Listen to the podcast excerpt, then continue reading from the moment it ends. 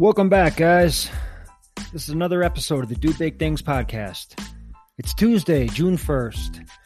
I've got a great guest for you guys this week, and I was really looking forward to sitting down and getting to know him. His name is Taylor Spike. He's an ultra runner, and he most recently finished the Coca Cocodona 250. I really enjoyed talking to this guy because to me, he is down to earth and really relatable. He isn't a professional athlete with support and sponsorships. He's just a regular guy that works a full time job and uses his vacation time to go out and challenge himself with some of the world's hardest races. And when those races are over, he has to go right back to work. He's lived through heartache, loss, addiction, recovery, and he's just thriving and getting stronger every single day. He's got a great attitude about life, and I couldn't be happier to have him on the show. I know you guys are going to love this guy too. We want to thank our sponsors. First of all, Xoskin. They make a full range of apparel from hats to socks and everything in between. Xoskin is the only seamless uh, athletic apparel brand that's made in the United States. United States, excuse me. Their stuff is really comfortable and great at providing protection from chafing, blisters, hot spots, and odor. I wore their ex, the Exo toe, uh, toe socks. That's what they're called. The Xoskin toe socks. Out on a run yesterday uh, for like it was like 15, 17 miles with like 4,000 feet. It was a pretty tough mountain run and no blisters, no hot spots, no nothing.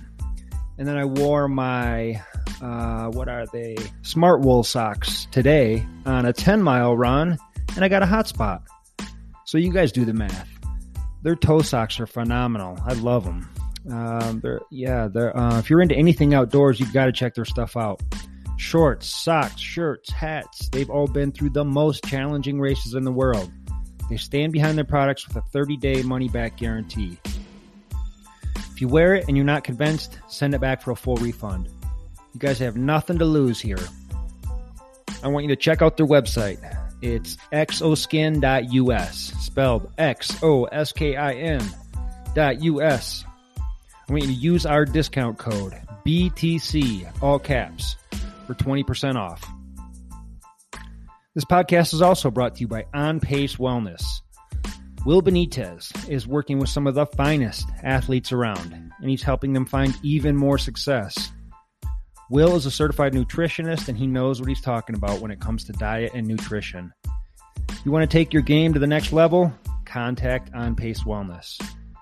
Maybe you're not an elite athlete and you just want to feel better, feel healthier on a day to day basis. Maybe you need a little extra guidance. Contact On Pace Wellness. Mention this podcast, and he's going to give you guys 10% discount and get you properly tuned up for success. Yeah, baby. Last but not least, this podcast is brought to you by Athletic Brewing. I am drinking one right now, the finest non alcoholic craft beer on the market. Uh, you can have one in the middle of the day, not worry about driving. You can have a couple at night, not have to worry about being groggy in the morning. There's no hangover with this stuff because there's no alcohol. Check them out, athleticbrewing.com. I want you to use my discount code, McRobertsA20, all caps, 20% off the finest NA beer around. Buy two six packs or more, and you don't have to worry about shipping costs either. Who does that? Athletic Brewing does that. Enjoy the taste without the hangover. Remember, guys, by supporting our sponsors, you are supporting this podcast. It's a great way to support us. You don't want to throw money at us. You don't have time to sit down and write out a review. Uh, use our promo codes. Um, help our sponsors out. By helping them out, you're helping us out. So it's mucho appreciated, you guys. Put your hands together, ladies and gentlemen, for my man, Mr. Taylor Spike.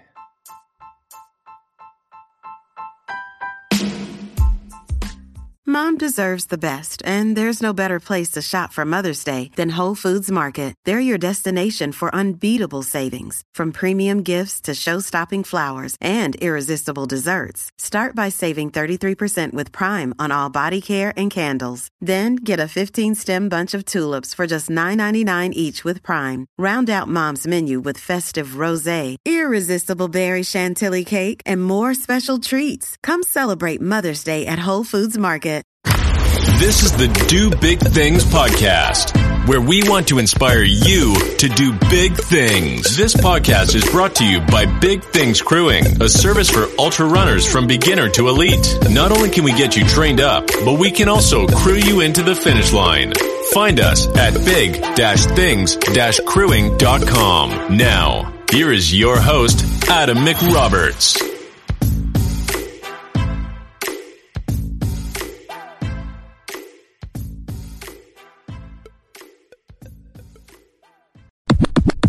Right? Okay. All right. All right, man. So, um, well, first and foremost, congrats on Cocodona. Oh yeah. Yeah. That's, yeah, I appreciate that. That's, so yeah, from, from what fresh. I saw, yeah, I bet. Well, I see you're out running, so you must have fared all right. Your legs must be doing okay. Um, and just based on what I saw on your Instagram, it, you know, it looked like a real suffer fest. Like you just barely made it into the finish line or something. And then I took a peek at your UltraSignup and, and you had a top 10 finish. Yeah, I, I had a good, t- it was fun, man. It was, it was, it's what trail running is. Um, totally. It's just, yeah, it's like, yeah, you just, you start out and you pick a pace that's comfortable. You can know you can go all day and, and you just manage it. That's, yeah. you know, it's, yeah, it's, yeah, it was exciting. I, I didn't plan on doing another 200, but uh, it worked out. It worked out. So, well, it's the inaugural year for Cocodona, so you got to hit it up. I mean, you've done a few 200s before, though, right? Yeah, I did the inaugural year of uh, uh Moab too. Okay. Yeah, I was, I was joking with somebody because when we started that, Candice was like, it's 220 or it's 230 but nobody really knew because nobody had ever actually done the full loop at once. Okay. Um so it was the same deal. Yeah who knows? That's that's that's what makes it fun right? Yeah totally. Well yeah. awesome awesome work. You got it done man. Oh yeah. Um, how was it compared to some of the other 200s that you've done? I mean from from what i hear the first 30 miles were really gnarly and uh the heat was brutal. Uh how did you how did you fare it was hot. It was real hot. I I started off. It was pretty funny. I kind of I snuck up front um, right at the start. I was right up, you know, right maybe about third or fourth person back, and I'm kind of looking around, and because those are fast cats, right? You know, there's everybody's like, there's guys that they're gonna win. That's right. they're they're not gonna have any other mission other than that. So I, yeah. but then everybody took off, and I just stood there, uh, and I hung out in the very back of the that first group oh, good part of the good part of the day until the second group started to catch us. And I hung out with those guys for a while, and I was sitting in the shade and uh, just kind of taking my time. It, it was okay. it was way too early to be running fast, so I just it was hot. It was up, you know. Once we started climbing, and it was rocky as all get up. Man, it was rocky. Um, mm-hmm. But it just yeah, everything worked really well. I ran with Jamil for a little bit at the beginning until the sun really came up, and um, it just it just turned into management right out of the gate because it was hot. It was hotter than you know. It's yeah, here at home in Oregon at 350 feet, you know, it's 50 some degrees and drizzling. It's not 80. Right. so, right. Right. um, but yeah, it was uh, it was it was good. I, I just yeah, no, th- those journeys are, are pretty pretty crazy, and I there's just so many days. I mean, yeah, yeah. it's long. So it's well, you long. you know, yeah. Yeah, yeah. Well, were the first 30 miles as gnarly as everyone said they were? I mean, did you did you did you think like, man, this is a, a tough beginning to the race? Like, how are we yeah. going to do this? Absolutely. I I knew uh you know there was talk in the in the very very beginning um that it was going to be way harder that first part than anybody had anticipated. And so yeah, it was tough. It was just it was the hardest 50k I've ever done. You know, the really? Yeah, I, I don't know about 100K of it. I kind of heard that a couple times. And I, you know, the first 50 miles, that was legit. I mean, it, it was honest. Um, and I, it was just a brutal up, down, uh, hot, no water. I mean, we all ran out of water. If you didn't run out of water, you must have had gallons because I, I mean, I had a bad, ex- you know, we, I, Ben Light saved my life. Uh, yeah. We left mile 11 and I, uh, you're supposed to have your three liters of water. And mm-hmm. we left there. We're about a mile and a half from aid station, and my back was getting wet real quick. Mm. Uh, and my bladder had split open. Oh, no. And so we ripped it apart and we salvaged maybe, maybe 20 ounces of it. So I was pretty low going into that whole thing, but it was, it just turned into management. I knew I'm not going to be running. I'm going to be hiking, stay in the shade when I can, take your time. Um, I, I was out of water so quick. I, I can, yeah, there was guys that were much faster than me that I even started catching up to. And I'm thinking, boy, this is gonna be a long week for these cats because it's you just you get so dehydrated like that. I don't know how you how you ever recover. Uh, yeah. You can't do that in a day. Yeah. But yeah, split my bed, bladder. Ben Light, ben Light had a duct tape and super glue, so we got it all cleaned up and put back together. And at least I had that. I couldn't put anything in it. least I had the bladder. and uh, we there was just about, and that thing was brim full, and that's where I messed up. Is I filled it before the start, and I ran with that bladder on my back and two bottles up front. Uh, you know, I was just over thir- uh, three liters mm-hmm. at the start all the way through. So when we got that aid station, I really didn't need anything. I filled up my bottles up front um, and then rolled out and then that bladder broke and i just uh, thought well gosh this is going to be slow. So um, but it was so steep and rugged it didn't matter. I mean i how those guys were running across that stuff i could do that. They, they were flying. Yeah uh, i i know better. Yeah yeah so, yeah well how old are you? Uh, 43 43. Okay, I'm 46. So yeah, I'm in nice. the same boat as you, man. It's just like, you know, just get out there and find a pace that you can manage. Mm-hmm. You know, hike what you what you have to hike, run what you can, but for something like that, it's just so long. There's just so much management that's happening. Yeah, and and I knew. I told I told my dad. I said I'm, I'm thinking a good eight hours for the first 50k, and he's like, "Oh, psh, you're crazy." I'm said, "Nah, eight, nine. I said, that's, I'll shoot for that. I said, I'm mm. okay with that. I said, I think mm. that's, we do that the first day. I get the first day out of the, out of the way. I get the heat out of the way, let it get dark, let the sun mm-hmm. go down. I had it figured out. I thought I'd be close to a downhill on some gravel road sometime in the dark. So I thought, you know what? I'm going to hike this thing out. And those, nobody's going to be running the whole time as hard as they did that first day. So as long as I can manage this thing out and drag it out and run later, maybe I'll start catching people. Yeah. So, um, yeah, what, yeah, I knew this got so hot.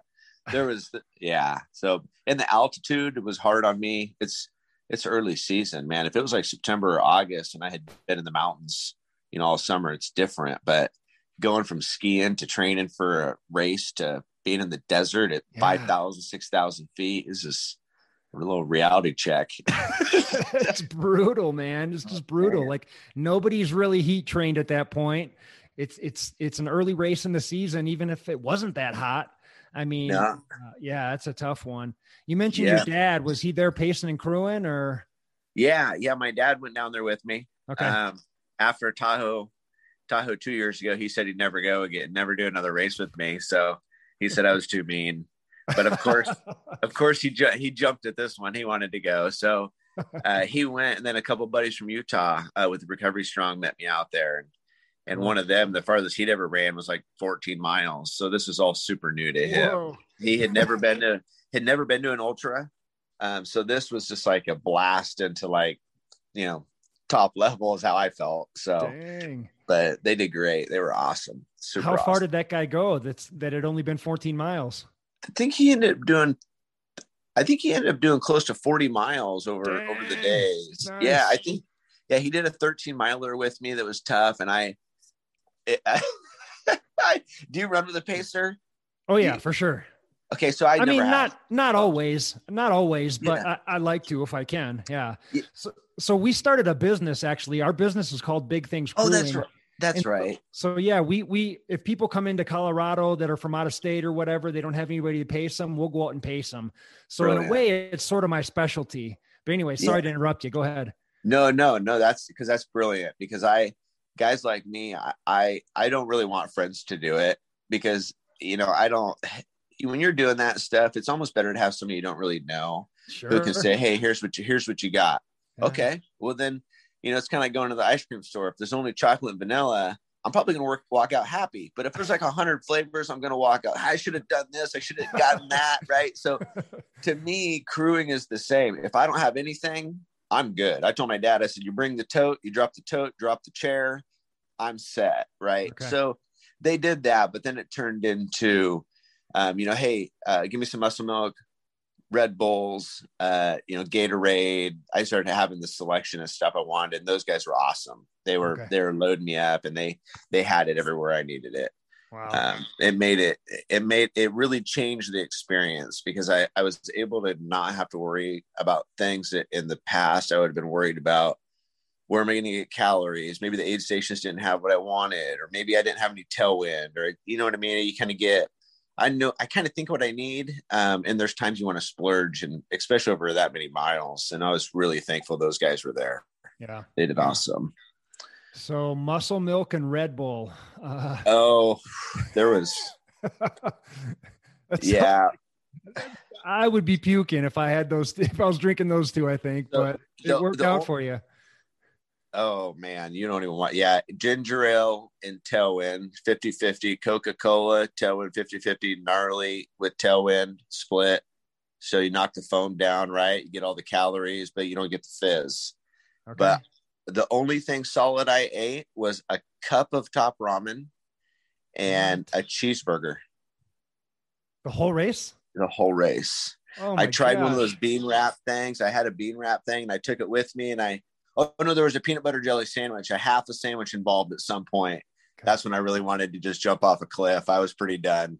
And my buddy, he's like, Here, take some food. He had oh, it was gummies and a peanut butter jelly sandwich, a half one. But other than that, that was it. I was drinking soda and that gnarly and tailwind, and I had sores in my mouth, which I've learned is pretty common when you're drinking Uh. that much soda Yep. But it works for me, right? I don't get sick. I used to always get sick. I've Yeah. I've been high fat, low carb, or high fat. You know, yeah, low carb. I tried that. I did that through Tahoe. My last go at that, I was super strict on that, um, and I've kind of reverted to the sugars and you know some taste. I Sure. Yeah. um, but it's yeah, I, I didn't get sick, and I, and I guess the other piece of that though is it being that hot and knowing kind of how much I was exerting. It didn't matter. I didn't think it mattered how many calories I was getting or what, how I was getting them. I was going to burn them, right? Yeah. It was just I was going to sweat it out. Um, that was my theory, at least. So, Yeah. um, yeah, five guy. I thought it was a five guys cheeseburger. It ended up being a Culver, uh, which I'd never had before, which Oh, was like a double. A double. It was solid. It was a good burger. Oh I mean, yeah, was- that's a good burger. That's Midwest burger right there. yeah. so yeah, I was I was pretty excited to do that. The fries, I tried to do a couple fries and it was too much. It was just it hurt my mouth. So, Ah, dude. but So, how bad did it get? I mean, I want to hear like your highest point and your lowest point. Like, I'm sure there's moments out there where Oh. you're just flying and everything's clicking and going right, and there's other moments where you just, like you said, you want to jump off the bridge. Yeah, Maggie, Maggie, Maggie took my soul. She said I took hers, but that's not how it worked. I was I was I was riding pretty high until um Sedona. Sedona Okay. was was no no good after Sedona. Leaving Sedona when I saw Courtney, she was there there and I had left and that was that morning. I knew it was going to get hot that day and I was really worried. I was really worried um because that day coming off so I had done uh, in the mornings, I was clipping along. I remember I passed some, uh, passed a group, some, some buddies, you know, kind of early one morning, and we were clipping. I mean, we were we were doing eights. We were running really really well. It was cool out. Uh, we had our headlamps off. We were kind of hunting people down. It was pretty fun, and uh, so we just we rolled off a lot of miles that day, and then we climbed. I'm trying to draw. I'm drawing a blank of where it was. Um, the later in the race, I remember the aid stations, but early on, I'm they were blurry. Um, there's a big oh Prescott when we when we came through Prescott. There's a big long section. Then we did a climb up out of there, not to Mingus. Yeah, it was to Mingus. Yes, Mingus. That's where it was to 100. That's what that was. So when I got to the top of Mingus, I had had, uh, I had, man, I was riding high. I was doing really well. I was like 27 hours at 100. I felt really, really good about it. Um, I felt like I had a ton of energy, and I had left. Um, I had left Mingus, and it did a climb, and I thought I was already at the top. So we had I had left there and I was alone and I had put headphones in. That was the first time I had re- ran with any music or anything the whole trip. Okay. And I threw in some music and I got up to the top and uh, there's a, a, like a hang hang glider takeoff spot on the top of Mingus Mountain and it looks over the uh, must be Cloverdale or Cottonwood. There's a town down below that we went through where there was a dead horse was the aid station, but you could look over this whole valley and there was like this platform, like this asphalt platform for the hang gliders to take oh, off wow. on. Okay. And I'm like, if there's a place you do ashes, that's the spot. right. So I poured out some of my son's ashes and, and I was doing them there and kind of had a moment. And uh, Howie, uh, photographer, had caught that. I didn't know his area was kind of hiding in the bushes, um, but he had nailed that it, that moment pretty well. And that was that was the high, right? That was like 100 miles in. I was feeling good, and I came down off of there uh, pretty fast, faster than I should have. And I, I passed Maggie, I passed Drew. I wow. started catching, I started catching people. They were walking. It was, it was tough. It was rocky as shit. But the time of day that it was, I was in the shade, and I don't think they realized that they were, they, they you could move because you weren't really hot because you could run against the hillside mm-hmm. in the trees and kind of stay in the shade. Mm-hmm. And I thought, man, you better, you got to take advantage of this shit because when that sun shifts another hour, you'll be hot and you won't be able to get away from it. And yep. so that was that was coming all the way down into Jerome. I had that whole idea of I'm going to run where I could get in the shade, um, and I would move fast. And when it was hot, I would slow down. Um, so rather than trying to get through it, I slowed down in the heat, kind of took my time, and then would push when I felt like I was in the shade and a little cooler, if that makes sense. Yep. And I had I had done pretty good through there. We got to Jerome, left Jerome, got down that was we started coming into the night and that's when i had moved up quite a few places and i was i was feeling really good and i um got frustrated uh, i tried to sleep and my sister had called my dad. That was a dead horse and I, and i tossed and turned for an hour and a half and that was the beginning of a long it must have been 30 hours i'm going to guess because i i just felt like i walked for 30 hours. I couldn't really yeah, I laid there and tossed and turned, had a couple tacos. Oh, that's what it was. Ta- they had a taco stand. That was the other place. I tried to eat a couple tacos and I ate like a half one, and I I couldn't. My throat. I couldn't. I couldn't chew anything and get it down, and that's yeah. what I remember. Waking up and I tried to eat it cold, and it was no good. But I, in my mind, I wanted it so bad, and uh, but we we left there, and and uh, Jared, the guy uh, who, or with Recovery Strong, who had never ran very far, he definitely had never paced anybody. Okay. We left there that it was about 10 o'clock at night. Yeah, I remember. Yeah. 10, we were leaving, and that sucker is like taking off. I mean, he's like running out ahead of me, and I'm like thinking, my, you know, yeah, okay, see you, dude. He kind of look, look at, look back at me, like, man, what's going on? You know, I, I was, and I just had to accept he doesn't know, right? So I just kind of got frustrated. I walked and we walked and we caught up to Joshua, I think was his name. Joshua Locke, maybe. That's I think that sounds right. And he was right in front of us. I mean, hundred yards. And I was uh, I was staggering. I got tired. Since I hadn't slept, I got frustrated. I got down on myself and I just said, next aid station, you know, I got I got to regroup. Um, and then I did. And then I ended up getting some actual, you know, maybe about 30 minutes of sleep okay. uh, and then was able to kind of get out of there and regroup. But that turned into the rest of the day just being horrible, leaving Sedona, getting hot. I had passed Maggie on coming down off Mingus, and she's like, "You're." T- you took my they yelled something and maybe it was later she yelled I, I took her soul but uh she yelled something i ran by i had my headphones in i was just rocking out going for it when uh she caught me in the tent um, out outside of Sedona. I was sitting in there, and it was just like a greenhouse. It was so blazing hot, sweating, and she gave me a hard time for drinking soda. and her and Courtney took off out of there like bosses. Though the, the race was on, I could tell there was no way I was ever going to catch her. That really? she, yeah, she gave that look. You know, when someone looks at you, they're like, "I don't care where I end up, but you are not going to ever pass me." and that was exactly the case. I, yeah, I never saw her again. She took off out of there, and they were they were gone. So, wow. but it was uh, it was it was so hot. They left there.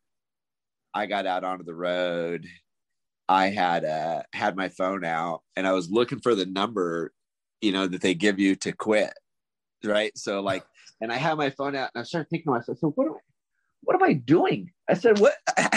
I'm walking down a gravel road and it is hot as shit. And I then I started thinking, well, how long is it even going to take somebody to figure out where I'm at? I mean, is I don't know where I'm at. I mean, so how how long? I mean, it could take hours. And I'm thinking, right. this is ridiculous. And I I look up in front of me and I I see this this white van off in the distance. I mean, pretty far down this gravel road, right? And this is, I mean, it's in the night. It's hot. I mean, it's middle of the day. This is before Black. I think it was called Black Tank. Was the next one we came into. So I, I don't know what the name of this that one was. It was uh right, gosh, right there, Sedona, like Deer Deer Mountain or something, Doe Mountain or something's right there, and it was supposed to be an aid station that your crew I thought they could get to. And it was one of those I get there and there's no one. There's mm. two people working the aid station, there's no crew. And I sat down in disappointment. She catch Courtney and Maggie catch me. they leave. We take off. I see them off in the distance running away like deer. and I look, you know, shortly after that, I look up and I see this this white van. Well, my dad has a white van. Okay. And I see it drive by, and all of a sudden it drives by again. And I'm like, okay, I'm hallucinating. That is, it's, it's got to be, I'm hot, I'm overheated, mm-hmm. I want to quit. And I think in my mind, I start to think, well, these are all the, I'm going to convince myself to quit. I'm going to convince myself to tell whoever this person is, hey, call, I need help, I need a ride. Mm-hmm. And I just, I had convinced myself that no matter what happened next, it was me trying to quit. So I just, I kept walking and all of a sudden it backs up and he stops and I start I'm waving my arms and my poles and he just drives off. And I'm like, either that happened or, or I'm going crazy.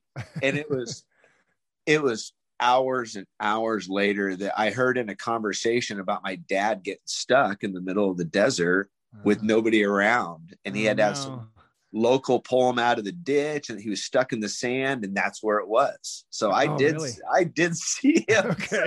So I, was, I was glad. I was like i told those guys i was like man i thought for sure i was losing my shit but apparently not.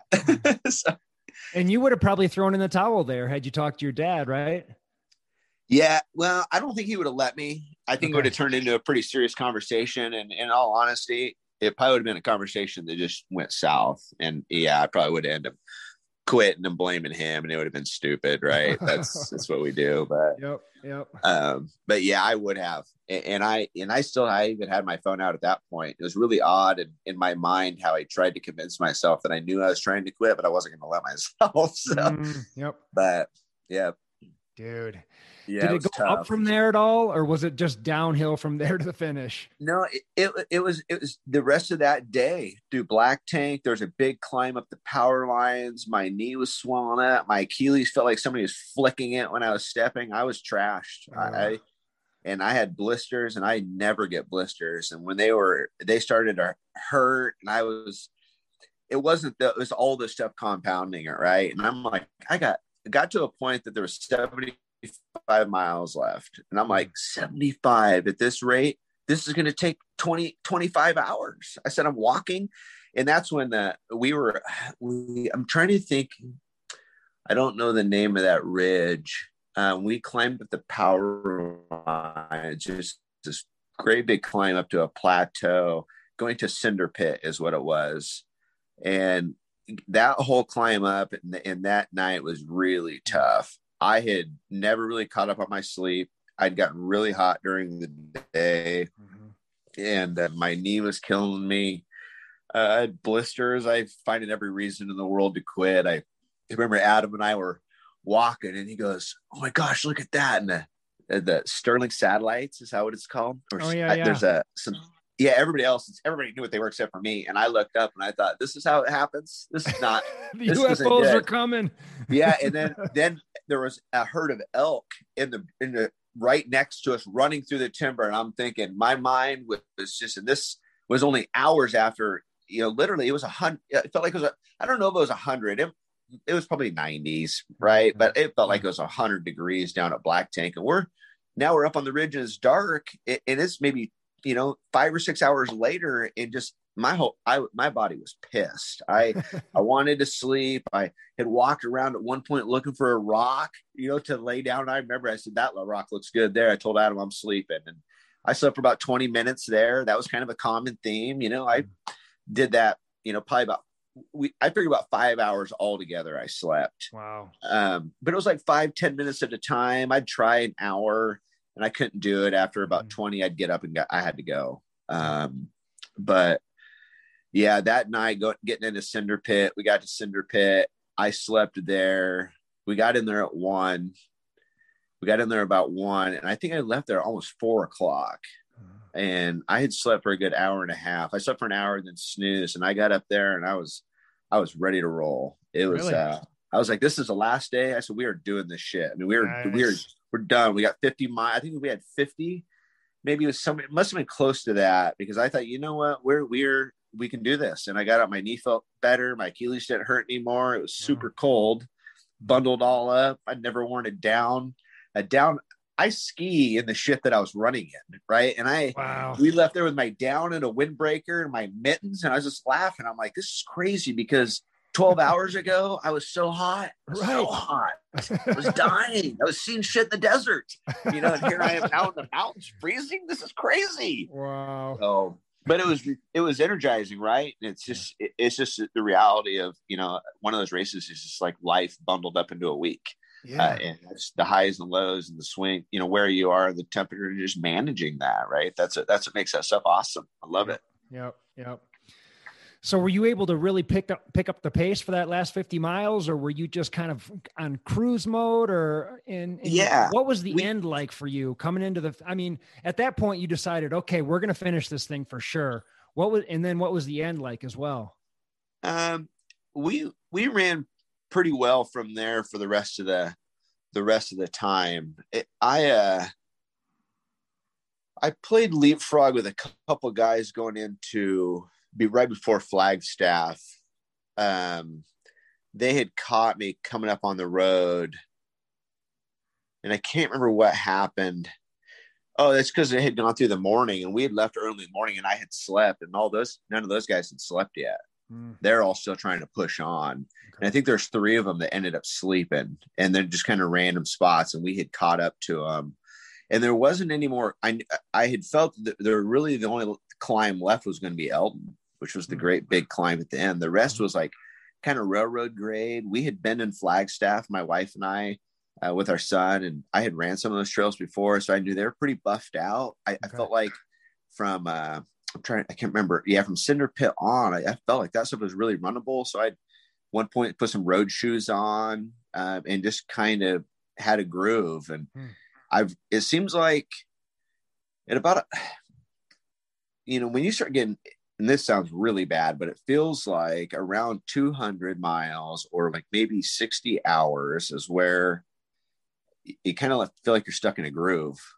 And I think if you can continue to feel the machine and keep it focused on the task, I think I, think that's where these guys get this big long FKTs and they can really? just go go. You kind of get stuck in it. And it was a it was that the whole rest of it. We were running stuff. My pacer's like, he goes, You're insane. And I'm ah. like, you just go. You just you feel like you can't break. You know that there's going to be damage, right? but you know, just from experience. But you know, your feet don't hurt anymore. Stuff that didn't hurt for days is gone. Um, and and I I chalk it up to that that yeah. you know you the the hay you know you see the barn. You yeah. know you're yeah. you're done. For and sure. it's this it may be 50 miles but now it's tangible right you can wrap your mind around it um and that helps. Yeah, so, for sure. Yeah. Um, it was. How, how, sweet was that finish? And compare it to some of your other 200s. I mean, all the highs and the lows you've been through. Um, what was what was your emotions like at that finish? Oh, it, it was it was yeah. Well, I was super excited. My dad was still with me because he we had I I came in that last aid station. Um, not not the last second the last. It wasn't Elden, but it was down in the flats, and I had seen um Trevor there, who was right. He was right in front of me, and when I was getting ready to leave there, um, Drew Freeze, I think is the name. He rolled in, and I was, I was like, okay, shit. you know, we're we got like 20 miles left, and I'm racing. I, I mean, this is this is. I don't. It's, and then now my dad's going to jump in with the last 20 some miles. I'm thinking, I I don't know that this is a good idea, right? Yeah. Because if I if I want to push or something happens, I don't want you know, I want to be in my own space, right? And that's at least for me when I get to that point, and I just I just want to hunker down and just let's get this job done. And yeah, and he was all excited. We took off out of there, and he was, you know, he he was pumped, and, and I was super excited too. And we settled into a groove pretty quick. I, I mm-hmm. mean, within a couple miles, he realized how hot it was, uh, and he he knew what kind of pace I was going to go, which kind of fit his, and we just we grounded out. We did good. We we pushed through there really well. And when we got to the bottom of Elden, uh, we had seen Kyle Curtin. He was coming down, uh, and he's like, "Oh, it's a mile and a half or so to the top." And I'm like, told my dad, "So this is a this is a Pisgah Summit, which is a local hill that we run here that you know does like 1,500 feet of climbing." And uh, so I said, "That's a piece of cake. You know, 20, 20, 20, 30 minutes. We're up. We're and it was pretty funny because I, it's one of those moments we felt like we were climbing like goats. I, I mean, the, and it took us probably like an hour. I, I mean, it was it was slow, yeah. but in the moment, even after, shortly after, we were both like, "Man, we really were hammering up that thing. You know, we were killing it. You know, and we weren't, we weren't at all. but we got we got really lucky because when we hit the base of the mountain, the the literally the sun set behind it so we had all shade the whole way up, and there was wind because the thermals had shifted on the backside. Right, you're up high enough that you got this blast of wind up out of the mm-hmm. That was, per, you know, pretty cool. I mean, it felt good. So we had yeah. shade, we had cool air going up that. We got to the top of it. Um, Dad was holding on. He never let me down. He he was always right there. And we got to the top, and the wind was really blowing. It was ripping ripping through this draw. And uh, he and I had uh, had done some ashes there. That was the uh, another spot that I had, had done him and kind of let the wind take him. And that was literally about a, a few hundred feet below the aid station at Elden. Um, so we had done the ashes and then we scurried up to the aid station and I said, how far's Trevor? You know, where's Trevor? And they're like, he left like a minute ago. And I'm like, oh, I just want to see him. I don't want to pass him at this point. I just want to see the dude, right? I want him to know I'm right behind him. but we got to kind of watch Maggie finishing there, which was super cool because so here we are at the aid station, last aid station of the race. Yeah, it sucked to watch, you know, somebody finishing and I have eight miles to go, but it was pretty neat to watch her uh, start to come across the finish line. They had some drone footage and stuff. You could see her on the screens they had there, so that was pretty ah, neat to cool. to be able to see. But then it was all downhill, right? It was uh, wow. Dad hung on well. Man, we we came through town, and I, I told him we were running up this last section of.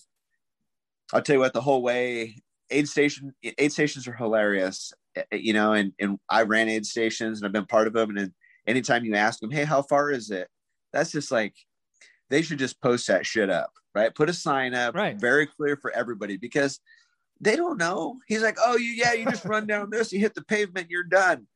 No, son, it's it's miles, yeah. and we we were flying, we were running, we were actually we were running pretty fast, and we hit this grade, and I could see the top of the road to a street light and we were running hard up and i told my dad i said do not quit on me now i said keep pushing he's back there just huffing and puffing and he stayed hot on my tails the whole way down and we were it was pretty cool and i that point to point stuff i love i love the yep. you know it's just to go all the way from black canyon city to flagstaff now you're like in the city and you're like running right down mm-hmm. into town and people are hollering there's like some moving trucks and there's all kinds of stuff going on but it was that was super neat uh, uh, that was a that was a nice touch and um, it was yeah, it was a blast. It was to be able to do that with my dad, and have friends there support me that I had, you know, I never trusted anybody before to do that. You know, when I did Tahoe those years, it was was with my dad and a buddy, uh, and they just kind of sat back. Okay.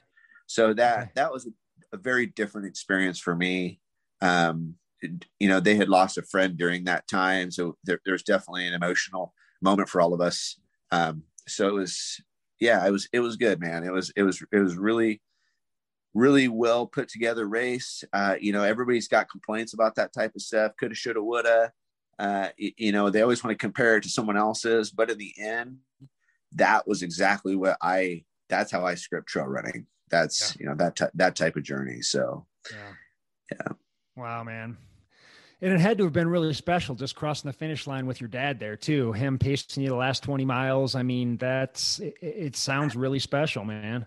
Oh yeah, yeah. Coming down the trail at the last part, I just kind of would laugh to myself, and you know, at that point, you know, you, you know, you're not gonna, you're not broken, and you're gonna finish this thing. And it was yeah. getting darker, and it's just, you know, we had a p- couple good moments going up Elden, talking about raising kids and what that looks like, and grandkids, and yeah, it's always good. Wow. It's always good.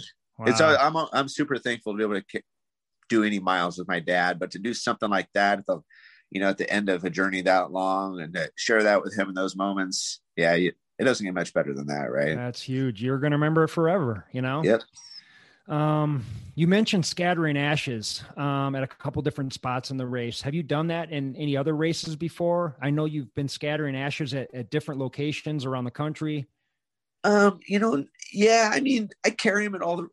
I I, I always have them. I always carry really? them in it, but I don't always. It, it's a you know, there's a there's a time and a place for it. I'm yeah. gonna say a lot of races. Uh, you know, I'm trying to think.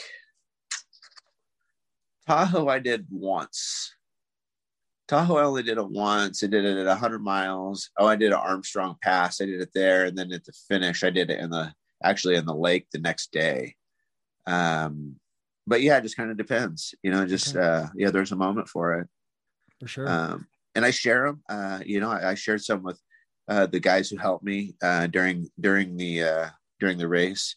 Adam and Jared, I, I sent them home with some ashes. I said, you know, there was, I wanted to do it with them. You know, you don't want to, you know, like I said, there has to be a moment. Ben Light saved my life. I felt like so when we were coming down off a of Crown King, I'd stop and shared, gave him some. I said, man, I just want you to have these, and you know, and him stopping his race, you know, early on to give, you know, lend me his duct tape and super glue to fix my mess when he could have just laughed and thought, oh, whatever, he'll figure it out, right? And, and he waited with me, and and then uh, at the actually we got to Crown King, his wife had given me one of his bladders. He'd called ahead, said, hey, give Taylor a bladder, so he's got something. And guys don't have to do that stuff. Um, and you know, Ben's been a good guy through kogala and and and doing stuff to help me that way, and it was a good moment. He was walking, he was coming downhill, and I think shortly after that he dropped. He had had some uh, an injury that had happened, and I didn't even realize it in the moment. I just saw him and thought, "Hey," I said, "Man, I really want to share this with you. I know it's kind of weird, but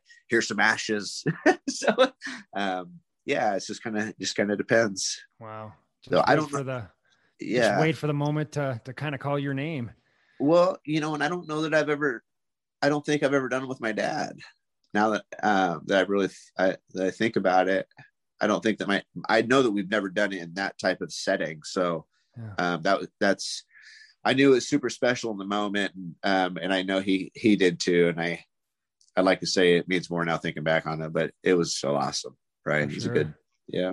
God, it just sounds like you know, just like eighty six hours of special moments, you know. I eh, mean, well, it is, man. It is, and that's and it's. I, I told myself I wasn't going to do another 200 till I was 45 because it's like it's a lot to process, and it's a lot to ask of your family and your friends and your work, and all these yeah. people are supporting you. I mean, I yeah. had I had thousands of people even uh, through my work setting that were following us. Uh, so yeah. some health and wellness stuff that we're doing. We did mm-hmm. a life tracker and we were doing a step challenge. If people could beat me in the step challenge a day, you know, there was a reward. Wow. You know, people are watching, and you start to uh, you start to realize the amount of people that um, you know want to support you uh, or who are looking to be you know motivated by what you're doing and yeah, I mean, we're awfully lucky to be able to do that stuff. Um, and I, I'm super grateful and super thankful that I'm able to, to finish those things, you know? No kidding. Yeah. yeah. So, Um, explain to me what it's like to like work a full time job. I mean, I, I work full time job as well, and I'm taking vacation time to go do these races. And if I want to go do a big weekend out in the mountains somewhere, man, off work on Friday, pack up the van, drive there.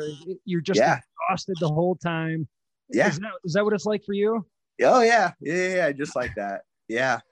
um, yeah, it never changes. You know, it's like, uh, my wife and I, it was, it was funny the weekend after Cocodona, she was like, Oh, we're going to the mountains. I'm like, say what? She goes, we're going to hike into Fawn Lake. I said, it's like four miles and it's like uphill and there might be snow. She's like, yeah, yeah, we're going to go up there and just relax. And I'm like, ah, okay. you know, and until, you know, a lot of people that, that is hard. And it was hard because it was shortly after something, but man, you get up there and that night's sleep and waking up that cold air. I, I, don't know what's better than that. Um, Yeah. so that's where we, we try to get it from. We're the same way. The van, I mean, the last year I've worked from home literally. And I mean, our van is 2018. We've had it two and a half years and it's got 63,000 miles on it. Nice. And I, I mean, I work from home. So, I mean, we're, we drive a lot, yeah. but yeah, I mean, it's the same. We're, we're wide open. Uh, if we get a chance, we're out the door, get home Sunday night, shower, house is clean, leave the van, bring in a bag with the clothes, shower, get ready, go to work the next day, do it again. So, Uh, uh, same here, man. I mean, I can't tell you how many Mondays I've strolled into work just like exhausted, and people are looking at me like rough weekend, and I'm like, dude, you have no idea. like, no, I, yeah, it's the same. And I, you know, I've done the whole. I used to wake up super early and put miles in, um, put miles in at lunch, put them in after work, late at night. You know, it's, um, it's bounced all around. And my biggest thing is I've always wanted to be able to do it so my family didn't think that's what I was always doing. Hmm. Right. So they'd be gone. If they're at school, work, that's when I've or asleep. I've always tried to put miles in. And it used to be that way on the weekends. I'd get up at one o'clock in the morning to drive up to the mountain to be there at three to, you know, so I could be home at 10 o'clock to go to a soccer game because I was the coach. yeah, You know, yeah. so like, I mean, that's yeah. Now I feel lazy because we only have the, the one little one. There's really no sport, so it's like you got a lot more time, you know. And, sure. but still, you just load it up with more stuff to do. So Yeah. It's it's still it's it's another level man like some of these professional athletes that's their job and i i sort of envy that from time to time but no way. no, No. No, I, I I told my wife, I said, you know, I, I yeah, even running, you know, I I know there's guys that have some help doing that, but I, man, I I like a full time job. You know, I Really? want I want I kind of want to work for the guy. yeah but yeah, I, I couldn't imagine trying to balance, uh, you know, being a professional athlete and you know, or hustling. You know, to you know, a lot of guys are good at that. They can make ends. They make a good living doing it. I just, Mhm. I'm not, I'm not motivated that way. I guess. Or Mm, yeah so you like the security of a job or is it is it having something to do and having structure all the time I think it's, I think it's the structure piece. I mean, I, I'd love to say, uh, yeah, I mean, in the big scheme of things, just being a human and knowing myself as an adult, you know, and Mhm. my own flaws, what I need is that structure. Um, I. I need to know that um, I'm accountable. You know, somebody somebody needs me there. They need me at work. They need me to do this. Need me to do that. Yeah, I'm your guy. That I need. I need that. okay I mean, okay. not that I'd sit around and eat McDonald's and get fat if I didn't, but but I need that structure absolutely. Yeah, no, I hear you. Um, tell me your history with. Uh, I know that you quit drinking a while back, and I did as well. So I think that's something we have in common. So I'm interested in in that version or that part of your story. Um, Yeah. and, and like, were you drinking and running at the same time? Because you've been running ultras for quite a while. Yeah, I actually um yeah, I was I was drinking and running. I, I literally would go for a 13, 15 mile run and I'd swing by Surview Market and I would pound wine in the parking lot and I'd run home. Um yeah, I had a serious drinking problem. Um Yeah, no, yeah, wine. Yeah, it didn't matter what it was, but yeah, and I, and that's a funny one too because I think we, I mean, I justified a lot of the drinking because that's if you go to a race, you know, you get some beers, you know, there's beer there, you know, fire, you know, big pizza, beer. it's yeah, it's a scene. It's it, and yeah. that's cool. And I, but I just, I just everything I do, I overdo. I yeah. wish I could say that I don't, but I absolutely do. I will. I mean, yeah, it doesn't matter what it is. I could grow a beard, I'll grow it long, right? It's like you want to go for a run, I'll run longer. Yeah. Um, yeah. You want to do some drinking? I'm good at that too. Well, I think I am, but you know what I mean? And I, that was, uh, it was, I was doing it. It was a 50 miler, uh, Siskiyou out and back. I just had a, I'd finished the race. My family was actually not even at the finish line because I finished an hour sooner than they thought I would. And we were sitting up at the camper and I was drinking some beers and uh, our oldest son just kind of, he, he looked at me and I knew, you know, I'm drunk and he knows it. I'm an idiot, you know, and mm. it was mm. just, it was one of those moments that I just had to really reel back and figure out, you know, what I'm doing and who I'm doing it for. Really? Right. So yep. here, here's your family there to support you and here here I am doing what I want to do, being selfish, mm-hmm. and now I'm sitting here drinking in front of my kids yeah. and, and, like celebrating my own. It just it didn't fit the moment, right? Yeah. It's not that's there's a time and place for that stuff, and I wasn't good at that, so mm. that was kind of the beginning of that. But my problem was beyond that was I'd uh, I'd had a back surgery already, and I had been eating pills um, not not not recklessly but you know i was i was taking what i was prescribed and uh i uh which was more than it should have been anyways but right. um and i was drinking. So when i had initially kind of first quit drinking you know i just i kind of rolled to the rolled to the pills. Yeah. you know it, it was it was easy. Um yeah. just cut way back on the drinking. I ended up quit drinking but i was I was eating the pills, and then that's when uh, the you know the the second back surgery. I mean, there was a time there that uh, that I had completely broke. I mean, that was I'd posted something today, and I had you know you kind of put that stuff far back in your memory. I've said it on podcasts before. I've mentioned it in post, but I, I mean, I'm sitting at the doctor's office trying to get my my uh dilaudid pills filled, mm-hmm. and uh so and I'm sitting there, and I yeah, I don't even know how long I'd had them. I, probably not long, um, you know, and blew through them. They, I'd called, they wouldn't, they weren't going to fill them. And I was like, well, I'll come see the doctor. So mm. I get down there and I, I'm sitting in the doctor's office and, uh, and, and I see what, what I think is the doctor's pickup and the dude's leaving and, and he, and they left me there. Oh. Um, and I, I was like, what? I called he was on call and he he says he's oh you're just gonna get sick. You're just gonna get sick. He's oh mm-hmm. but you're gonna be okay. And that was a couple days. It took me a couple days to tell my wife you know because nobody really knew. We ended up going to a treatment center. I sat at the treatment center. They said it was gonna be $12000 and i about lost my shit. My dad had gone to a treatment center for drinking and now here i am with this you know they're want this money and i i don't have it I mean, I, I don't have that. And, um, we just decided that we would um, just give me some space and see what happened.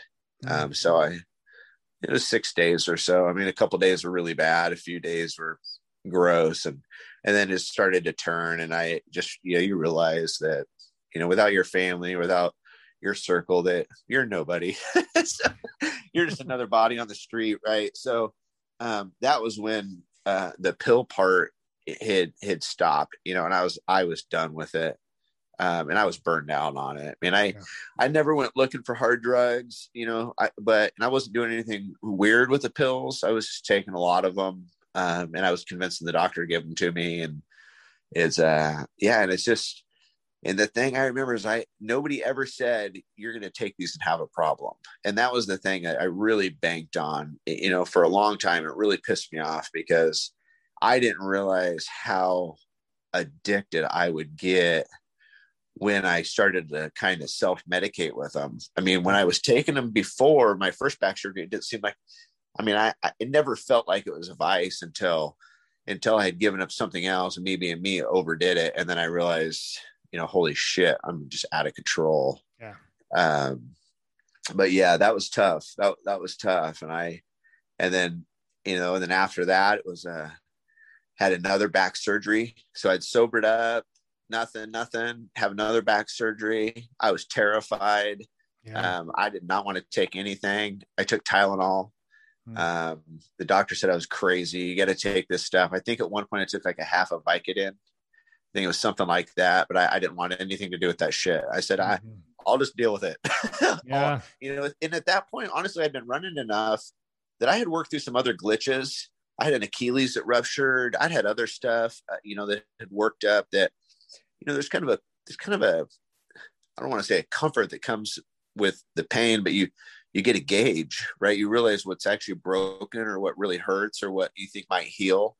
And then I, I kind of, I looked for that discomfort a little bit in my back because that was my gauge because I was going to run again. I mean, I was going to go do all the same shit. And if I, if I knew I did a little tweak and it hurt, I didn't want that to be masked. I did, I wanted to know right away that that is not good.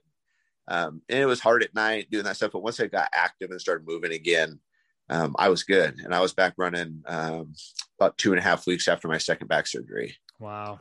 wow. So, and yeah, and I didn't take anything for that one. And just kind of went about my business and I uh, um, just you know physical therapy, all the normal stuff. Uh, yeah. We had that, you know, life part happen, and then you know, we lost my job after 20 years, and mm. and we lost our son, and it was then, then we were had to move. It was like all these pieces. It's just crazy how how you know perspective can change things, right? Um, and I had sobered up, right, and and that was my only thing that I had I knew what it felt like and how shitty I could feel. And I had to take something to do that. Everything else was just going to pass. And I could tell my kids all the time, even when you don't think it's going to work out, a lot of the times it does. Mm. so sometimes we don't even want it to work out, it does. So yeah, it's just, uh, but yeah, stay sober through all that. And I, I feel like I've just grown up a lot in that direction. And um, I know guys go about that stuff differently. And I, um, but my big thing was the, yeah, I just eat pills that was yeah that was that was an easy one well your story's similar to mine you know like i gave up drinking on my own no program or anything like that and then i just relied on other stuff. Like all of a sudden i started smoking weed more than ever and i had this prescription of pills from the doctor and same thing i started over medicating and it's like the the addiction was it was just a transfer of addiction and i just started using yeah. this other stuff until that got out of control. Um, how long have you been sober now Oh gosh. Um, so I haven't drank, I think it's seven years, seven or eight years. Nice. Cause I Paxton Paxton is 12. Yeah, I was so I I'm horrible at this part. Um I know Buddy's boy, they know the day that they yeah, quit. And I yeah. and I never saw it that way. You know, I, my dad, so my dad's recovered too, right? We're in recovery, and he's the same way. Uh, he knows how long it's been just because he knows the the date. But he and I have talked a lot about how you know that's something you want to forget. I, I don't want to right. ever remember that what day it was that I quit something, right? right? Or or that what that was. So. Yeah. Oh, you're still there. My phone blinked. Yep, I'm good. Um, so I, yeah, Paxton's 12. I remember the first year was my first back surgery with him. I remember first year I couldn't pick him up. So it must be about, must be about seven or eight years. Okay. Wow. I'm to say seven, seven years that I've been yeah, I haven't drank, and then yeah, the pills had been shortly after that. Good. I probably go look, but I. Good for you, man. Yeah, I just yeah, and I, I still envy those guys and sit down and have a beer with dinner. Or, um, yeah, that's yeah. I, I, wish I could, but I know I can't. So, and yeah. that's okay. I, am good yeah. with that. Totally, totally. so, yeah, yeah. Root, root, root beer. We drink. I drink a lot of root beer. I'd go to the boys. We do fast food Fridays, me and the boys would get cheeseburgers. Me and my sons would get cheeseburgers and then get mm-hmm. different root beers at different places through town. And then I realized a lot of pubs and whatnot have good root beers. Yep. Um, so that, that, that was the thing for a while. And then I was just like, you know, it's just, it's not my scene anymore. I just, yeah, it, it didn't fit and I don't have time for it. Yeah. so, yeah. yeah. Um, no program or anything like that. Were you ever thinking about going to AA or anything like that, or just wasn't even a thought for you? No, I'd went to a meeting with a friend and it just it just felt weird. Mm-hmm. Um, and then I, I remembered a, uh, not a meeting I went to with my dad, but I remember my dad was in uh, in the treatment center uh, we had all sat in there and had said something special about him or whatnot, and it felt like that, and and I didn't want to be that, right? I was, I just, it was just, it was just weird. It didn't fit spiritually. It was different for me, the one that I had gone to, and I was, it just wasn't a good fit for me at the time of my life. Yeah. Um, right now, honestly, that's probably where I'd lean to. Yeah. Uh, be you know where I you know just experience now something had happened i'd probably go, go with a group i'd lean on a group of group of dudes and a group of mm-hmm. people that had more experience than me with it for sure but, um and your son passed away while you were sober yeah that was just what three years ago dude that's rough i mean yeah um i don't have kids i had a good buddy of mine that passed away like right after i had quit drinking so um and I'm sorry for your loss. It's completely tragic and horrible, but but on the flip side, like sort of living through that and staying sober gives you a new confidence about your sobriety. Oh yeah. Yeah, yeah absolutely. Yeah, absolutely. That's like, yeah. I mean, you want to, I, I tell people this all that this is probably the, the biggest thing I, when you're out on the trail and you're hurting, there's, there's an emotional, I have felt emotional loss and that gut ache, that worry in your, in your soul that is way way worse than totally. feeling sorry for yourself on the side of a freaking trail, right. right? And I can, right. you know, or having your heart broken, right? You know, some dudes, you know, that's just that is loss, mm-hmm. uh, and that is something that you, in the moment that stuff, and it just sits with you for your whole life. Mm-hmm. Um, and and honestly, yeah, during those big events, I got a, tattoo on my back, on my shoulder, and it's it's Donovan's hand pushing me, you know, and it's don't be a pussy, you know, just keep moving, and it's his actual handprints tattooed my wife has one on her other shoulder, like he's hugging her, but it's oh, him wow. pushing me from behind because you know who else is going to do it, right? So, wow, wow, yeah, it's incredible, man. Um, well, congrats on on the sobriety, and it's incredible how many people in the ultra running world come from you know backgrounds of addiction or backgrounds of trauma, heartbreak, loss, grief.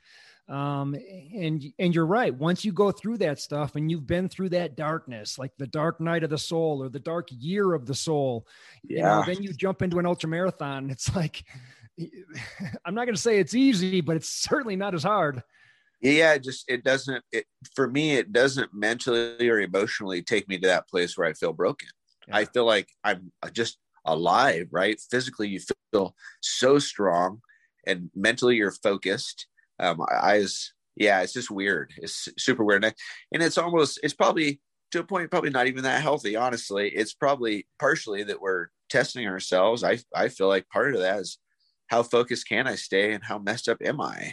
Right. And I, yeah, I'm sure there's some truth to that, but you know, it's socially acceptable and I'm not hurting anybody. right. Right. Right. Yeah. yeah that's the thing. But, like, torturing yourself on the trail for 250 miles is more socially acceptable than uh, you know going on a bender for for uh, 86 hours you know right your family finds you in the ditch somewhere all drunk and passed out you know here they actually help you up and tell you to keep going totally isn't it crazy? crazy? oh my dad my dad and i yeah we we have had some pretty dark conversations about how messed up we think it is. It's pretty funny because there's reality to it. I, I mean, I, I know we all want to say, ah, for whatever reason, you know, you, you know the drill. It's it's a test, and we we're just testing ourselves in however whatever way we can find, right? Totally, totally. Yeah. I mean, in a way, it's probably a transfer of addictions, but you know, it's like this is so much healthier for me, and and like oh. more socially acceptable, and and yeah, it's it's uh, if it's a transfer of addictions, then then I'll take this addiction any day. You know, it's like no, I yeah, man, I was I was a couple hundred pounds drinking 18 pack of Keystone a night. I mean, we were we were ordering Domino's every night. I mean, that was a normal thing, you know, watching football on the big screen. I mean, I had the four wheel drive. We're trailing our shit to Tahoe every year to run the Rubicon Trail. You know, we were, you know, that we we lived that. You know, had the boat. You know, got the camper. You know, that was mm-hmm. that was fun. And we had a lot of fun growing up. Uh, but man, I, I can't, my life is just in a different place now. Um, and just, it's, it's a lot easier and it's a lot less expensive where I'm at now. Totally. so, and, uh, but yeah, less, less stuff, but well, yeah, good no. on you, man. Good on you. Stay on the path. I mean, um, it's it's a tough path sometimes, but it's so so worth it. You know, like oh yeah, I think back to where I was a few years ago, and I just think, God, I'm just in such a better head place than than I was when I was hiding in my room, hiding my drinking problem from my roommates at the time. And yeah, oh, I don't man. miss those days. I remember my wife, my wife going, "Are you okay?" Oh, I'm just really tired. Yeah, I was wasted. I was Right. wasted. right. I would I drink Rockstars or Red Bulls because I knew they smelled so this there's some smell was so strong off him, she probably wouldn't be able to really tell if I had been drinking. Is well, that was my theory at least. She never said anything, right? So it was like I thought I was doing pretty good, but yeah, I was a joke, man. I hid it from I thought I was hiding it from everybody, and I was drinking in my vehicle like it was my living room. I was Right. doing it everywhere. Yeah. Yeah, Yeah. totally reckless. Yep. Same here, dude. I can relate. Yeah, Um, Super. what's next for you, man? You got any more races on the calendar? sure thing. Yeah. I got I got Squaw Squaw peak 50 in a couple weeks. Uh, that's uh, Provo, Utah. That's it. I went through and I, I pick every year. I try to do kind of older races. I always want to do some classic. okay. Um, so there, there's some here locally. Like McDonald Forest is an old one. I um, that I always try to do, but I yeah this so Squaw Peak is in uh, Provo 50 miler. I hope I do. I ran that one last year. So, um, so I, I hope I can get under, I want to do under nine hours. I think I can. Uh, there, that's a good one. That's a there's like 350 runners. It's it's Mm. pretty busy and uh, not a lot of guys from Oregon show up to that one. It's just a lot of Utah people, and it's uh it's fun. It's it's like my other family. It seems like cool. uh, that. Then Siskiyou out back in July, 100k, and then Cascade Crest 100 and Easton Washington. That's Wow. my that's my big one for the Nice. year. I think I I really want to do well in a mountain hundred. I I haven't really done many mountain hundreds. Okay. Um, I've done one. Uh, I've done the bear. That was my first hundred.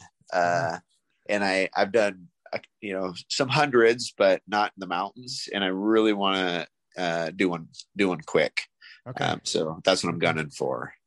so, so the 250 mile race is like a practice race for the for the A- the A race was which is a 100 mile race. Well, either I'm going to be really fit or hurt.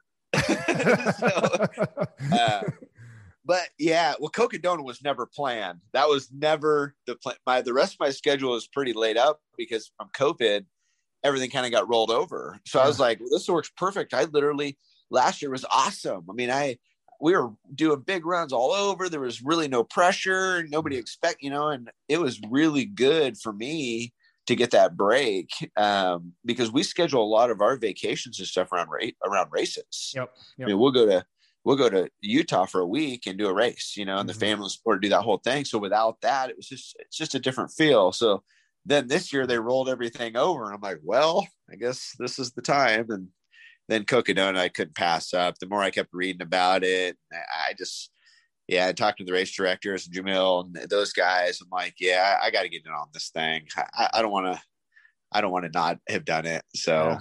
Yeah. Well, killer Yeah. man. yeah, Um, so I'm doing my, I've done a bunch of hundreds in the past. I'm doing my first 200 this year. Do you have any advice for me? Do you have any tips, tricks, anything you got for me? I'll take anything. so yeah um there's a sleep strategy and, and i and i think um so what i've done i did it at tahoe two years and then i i basically i did the same thing here um 100k at a- 100 100k at a time so find your 100k goal Okay. right whatever your 100 you know whatever you think your finish time is going to be um you know take your 100k reasonable goal Mhm. and what i did is for every hour i came in under my 100k goal i slept Okay. So inevitably, what everybody does in the first 100K, you're going to be hauling ass. Everybody goes out too fast. Right. So I just started self checking myself at 50K, at 50 miles. And if I was, if I was 15, 20 minutes ahead of time, you know what? Sitting down for a minute in the shade rather than pushing it in the sun, that's going to pay off way more than trying to get there when you think you need to get there. Um, and the other thing for me is I can never, I, I'm not very successful at sleeping in aid stations. There's too much hustle and bustle. It's too loud. I'd rather push myself onto the trail. You get to the point that you know you got to you got to do something.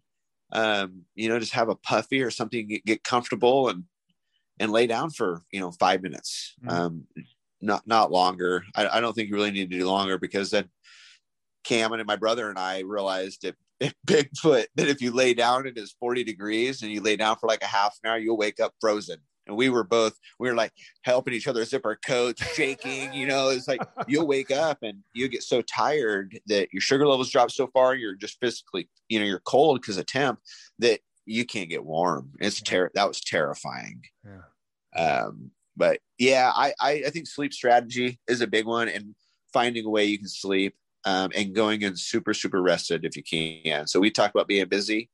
Um, honestly, the the week of Cocodona, I was getting anywhere from 12 to maybe 14, 15 hours of sleep a night.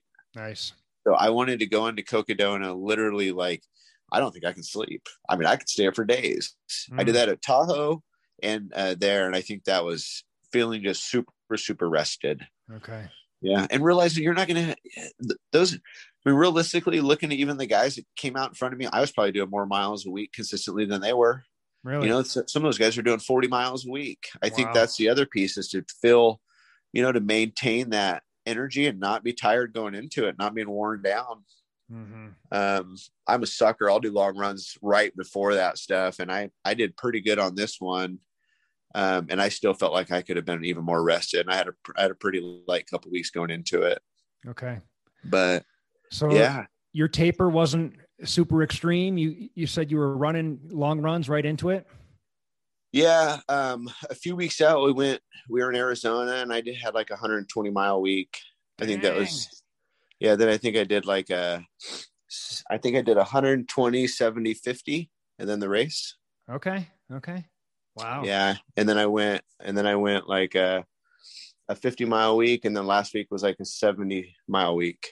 Okay. So wow. trying to get back. I want to get back to my my 70, 80. If I can get back there consistently and it fits my life balance, I can fill out where I feel, see where I feel physically. Right. Yeah. I, I, don't. I'm not yeah. keeping track of time or any of my stuff right now. I'm just getting out and trying to put the miles and feeling it, and making sure I feel good, and, and just getting the time balance back because that's yeah. that's a big thing for me. Yeah. So, so you're typically a high mileage guy. Um, it's taken me 10 years of doing ultras to get to 70 or 80 miles a week and not be hurt. Okay. Okay. And okay.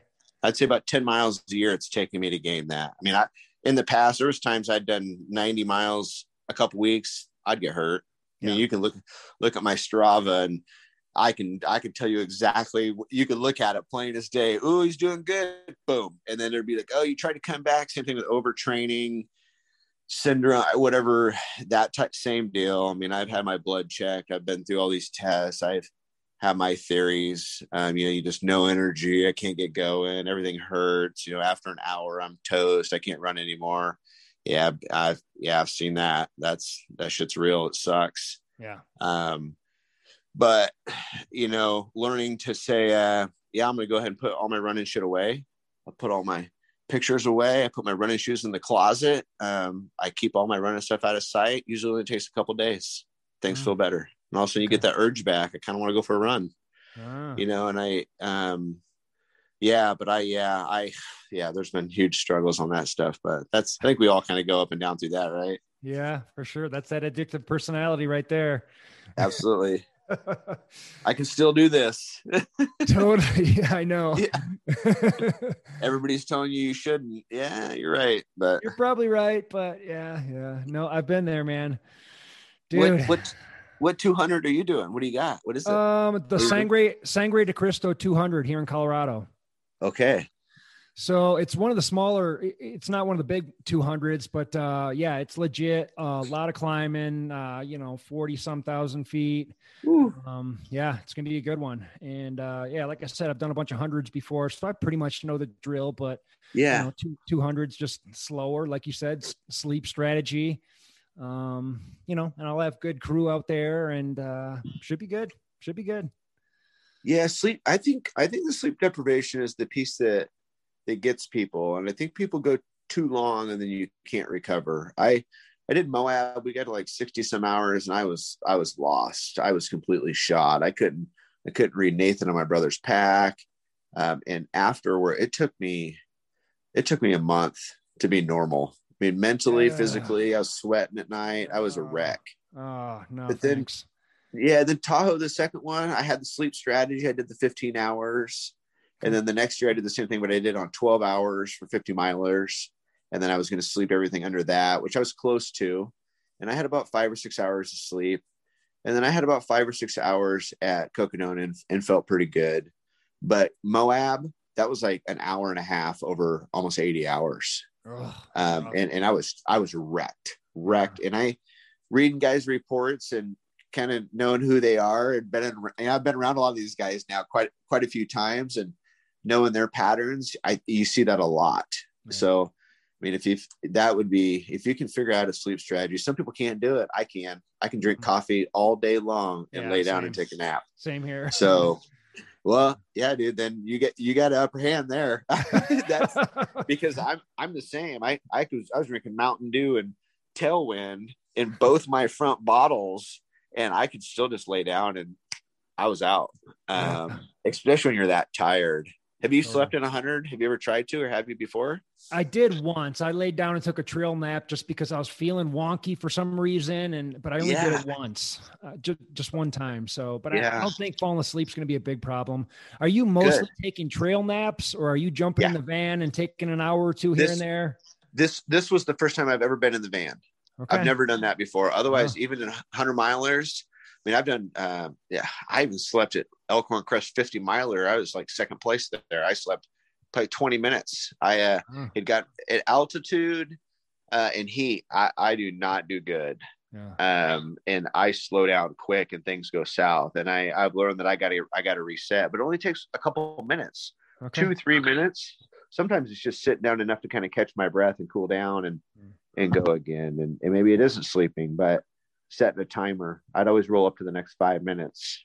Okay. Um, so yeah, yeah, that's good. You can do that because some people, I, I, there was guys in the race. They were they were on their second day, staggering down the trail. I said, "How you doing, man?" Oh man, I said, "Have you slept?" No, no. I'm like, yeah, there's no way. I, I don't, I don't know that a human can really stay awake for 60 plus hours straight. I mean, I think we have all said we thought we've done it, but I don't think we really have. I, think, nah, I think there's some real human boundaries. for sure. yeah, I um because micro naps and that stuff is all real too, right? I think that um but Yeah. yeah, Awesome. that's Well, exciting. that cool. when is that one? uh, September.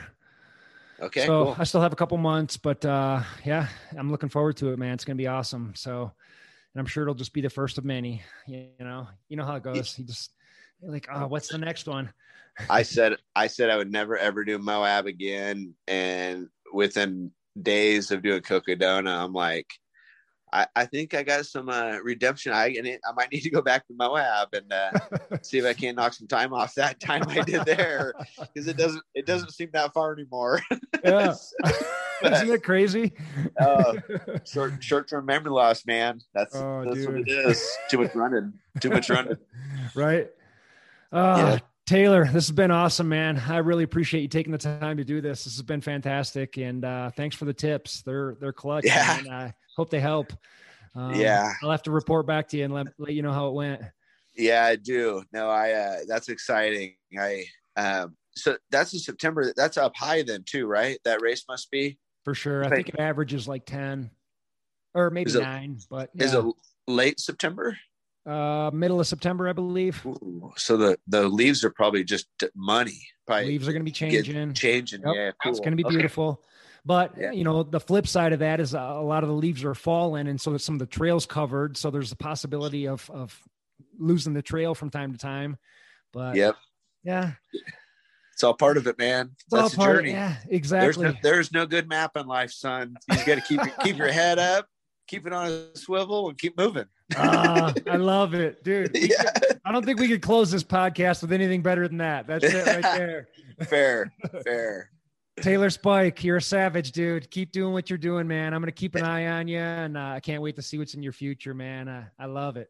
Yeah, no, I appreciate the conversation, man. It was a lot of fun. Absolutely. Stay in touch, man. Uh, Yeah. We'll have to do this again sometime, but uh, keep it up, man. You're awesome. Thanks, man. You too. Cool, Appreciate brother. Take care. bye bye.